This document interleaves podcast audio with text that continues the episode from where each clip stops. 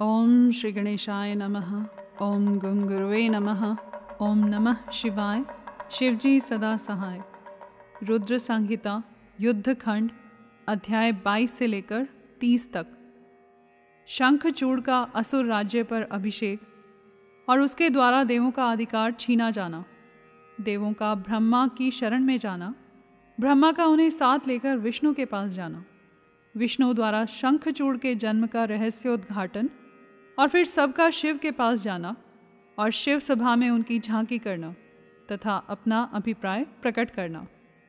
संत कुमार जी कहते हैं, महर्षि, जब शंखचूड़ ने तप करके वर प्राप्त कर लिया और वह विवाहित होकर अपने घर लौट आया, तब दानवों और दैत्यों को बड़ी प्रसन्नता हुई। वे सभी असुर तुरंत ही अपने लोक से निकलकर अपने गुरु शुक्राचार्य को साथ ले दल बनाकर उसके निकट आए और विनयपूर्वक उसे प्रणाम करके अनेकों प्रकार से आदर प्रदर्शित करते हुए उसका स्तवन करने लगे। फिर उसे अपना तेजस्वी स्वामी मानकर अत्यंत प्रेम भाव से उसके पास ही खड़े हो गए। उधर दम्ब कुमार शंखचूड़ ने भी अपने कुलगुरु शुक्राचार्य को आया हुआ देखकर बड़े आदर और भक्ति के साथ उन्हें साष्टांग प्रणाम किया। तदंतर गुरु शुक्राचार्य ने समस्त असुरों के साथ सलाह करके उनकी सम्मति से शंखचूड़ को दानवों तथा असुरों का अधिपति बना दिया। दम्भ पुत्र शंखचूड़, प्रतापी एवं वीर तो था ही। उस समय असुर राज्य पर अभिषिक्त होने के कारण वह असुर राज विशेष रूप से शोभा पाने लगा। तब उसने सहसा देवताओं पर आक्रमण करके वेग पूर्वक उनका संहार करना आरंभ किया। संपूर्ण देवता मिलकर भी उसके उत्कृष्ट तेज को सहन न कर सके। अतः वे समर भूमि से भाग चले और दीन होकर यत्र तत्र पर्वतों की खोहों में जा छिपे। उनकी स्वतंत्रता जाती रही। वे शंखचूड़ के वशवर्ती होने के कारण प्रभाहीन हो गए।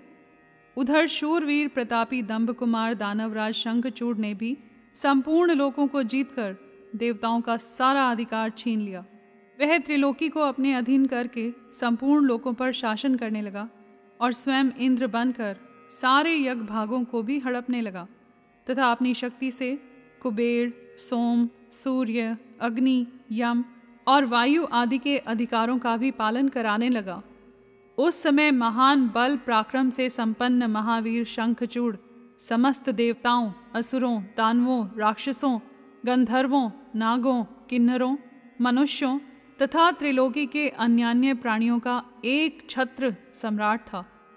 इस प्रकार महान राज राजेश्वर शंखचूड़ बहुत वर्षों तक संपूर्ण भुवनों के राज्य का उपभोग करता रहा। उसके राज्य में न अकाल पड़ता था, न महामारी और न अशुभ ग्रहों का ही प्रकोप होता था। आधी व्याधियाँ भी अपना प्रभाव नहीं डाल पाती थी। यूँ सारी प्रजा सदा सुखी रहती थी। पृथ्वी बिना जोते ही अनेक प्रकार के धान्य उत्पन्न करती थी।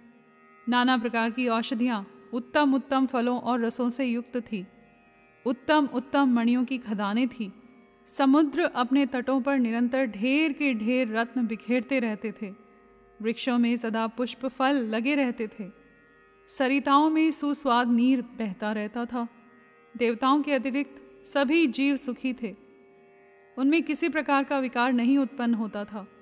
चारों वर्णों और आश्रमों के सभी लोग अपने अपने धर्म में स्थित रहते थे। इस प्रकार जब वह त्रिलोकी का शासन कर रहा था, उस समय कोई भी दुखी नहीं था। केवल देवता भ्रातृद्रोहवश दुख उठा रहे थे। मुने, महाबली शंखचूड़ गोलोक निवासी श्री कृष्ण का परम मित्र था। साधु स्वभाव वाला वह सदा श्री कृष्ण की भक्ति में नीरत रहता था। पूर्व शापवश उसे दानव की योनि में जन्म लेना पड़ा था, परंतु दानव होने पर भी उसकी बुद्धि दानव की सी नहीं थी।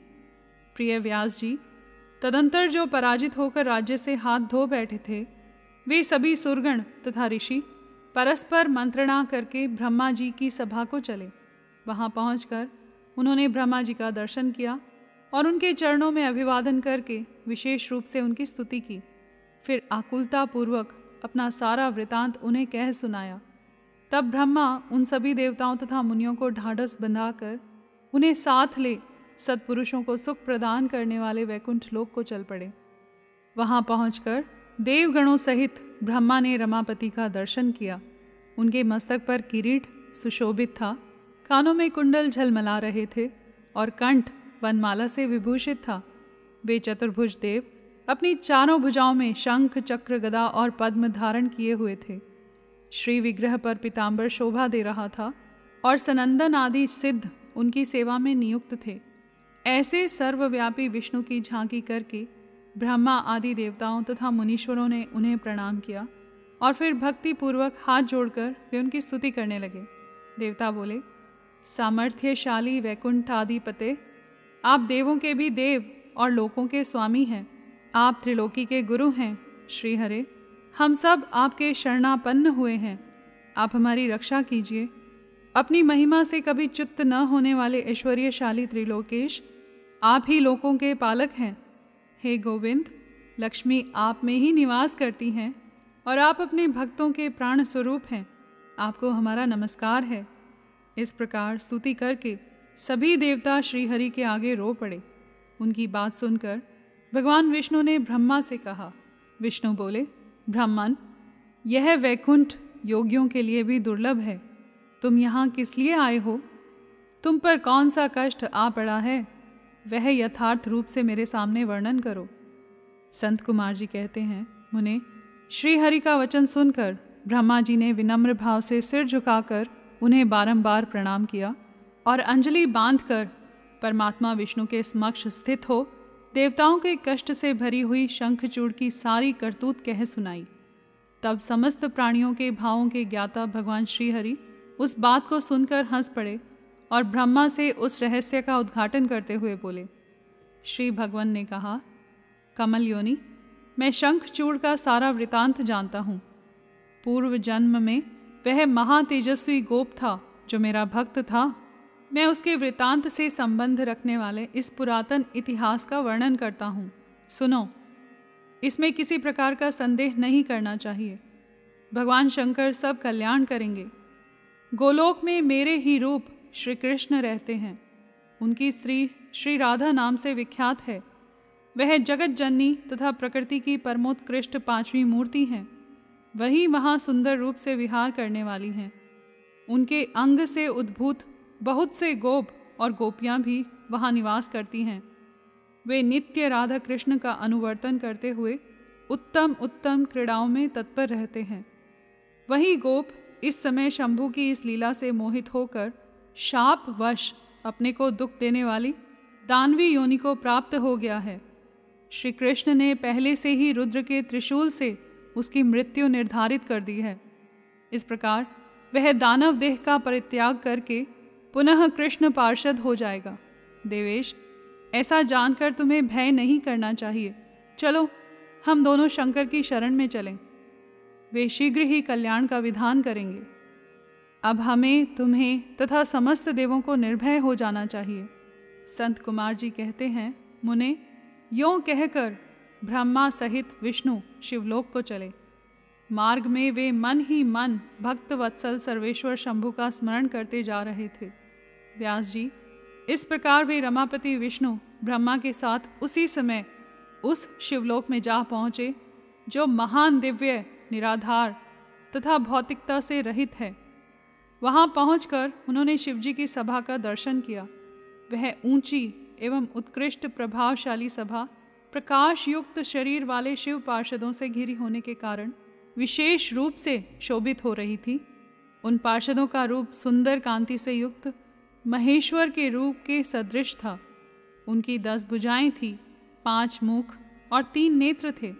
गले में नील चिन्ह तथा शरीर का वर्ण अत्यंत गौर था। वे सभी श्रेष्ठ रत्नों से युक्त रुद्राक्ष और भस्म के आभरण से विभूषित थे। वह मनोहर सभा, नवीन चंद्रमंडल के समान आकार वाली और चौकोर थी। उत्तम मणियों तथा हीरों के हारों से वह सजाई गई थी। अमूल्य रत्नों से बने हुए कमल पत्रों से सुशोभित थी। उनमें मणियों की जालियों से युक्त गवाक्ष बने थे।